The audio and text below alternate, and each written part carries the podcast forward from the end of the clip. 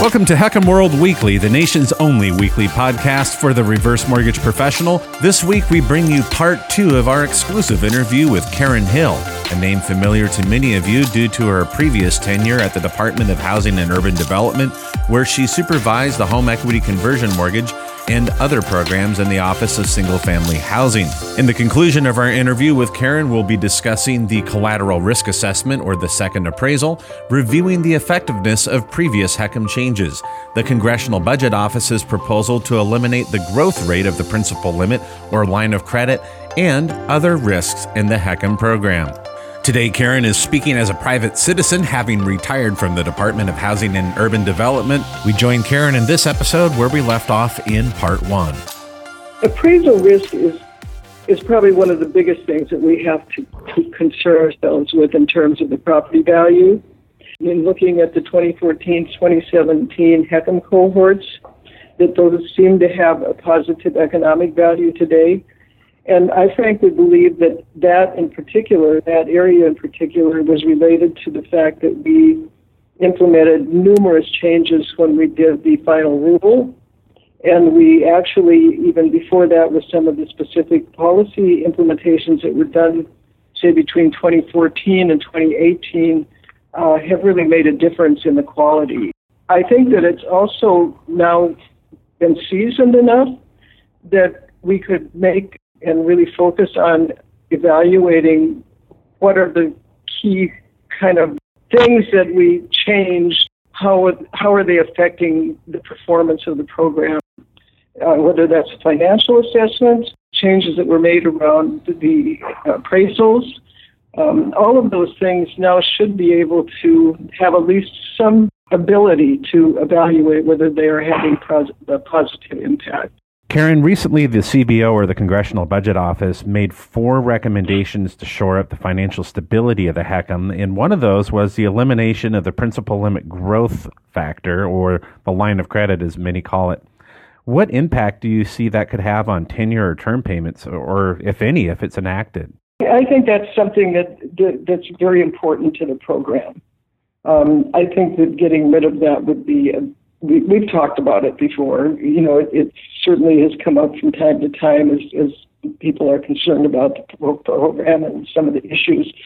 But um, I frankly think that all four of those options, and maybe they could be tweaked or changed or reviewed in, in a different light, but the way that they that they currently are proposing uh, would would be difficult for the program. Now, one thing you could do is you could you could have a couple different options, I suppose, if somebody was willing to take the loan, uh, you know, without that in it at a lower price, or you know, somehow that the, that the product was, you know, a little different without that growth line. You would think that you would, you know, you might be able to offer both things. I think just getting rid of it across the board would be difficult, even though it might be something that the that the public wants and that the borrowers want, and that certainly the people that are supporting these programs and offering these programs have felt was important to the success of the program. I would agree with that. It seems simple in, on paper, but I would imagine that underlying growth rate of the principal limit is part of the overall math in the HECM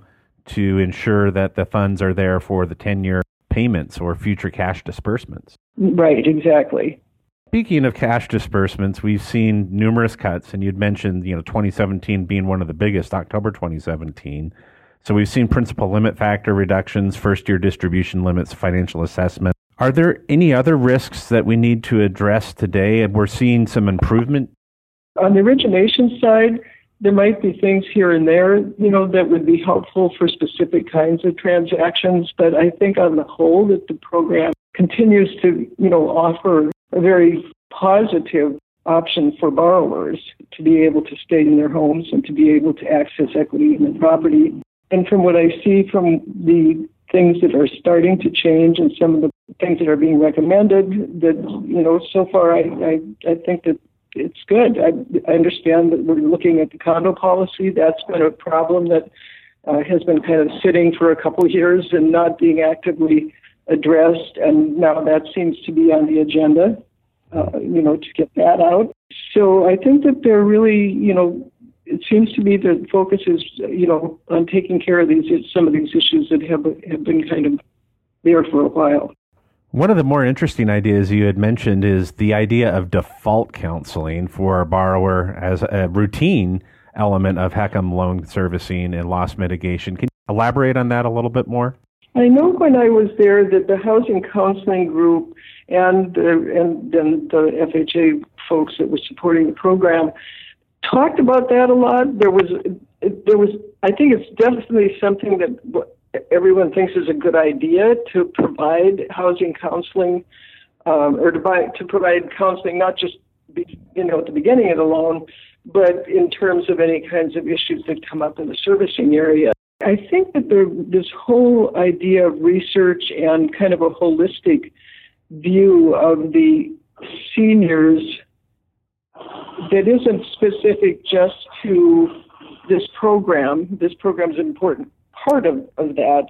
But I think to focus on finding some solutions around senior needs is very important. And this University of Illinois program with the Funding Longevity Task Force, I think is going to be really interesting. The other thing that I would suggest is to really focus on evaluating the impact of the policy changes that have been made over the last 10 years.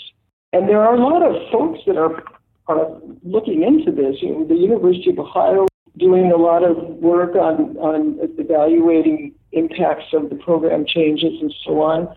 Um, I would like to see them be able to really go, look into the financial assessment. And, you know, we collected income and expenses and credit and you know all of that. It would be interesting to be able to now. Mean, we kind of said when we implemented it that over time, when we had something long enough to be able to go back and actually start evaluating it, you know, maybe some things would come up that would be changed or need to be changed to really understand that, you know what, this really did work. It really reduced our risk.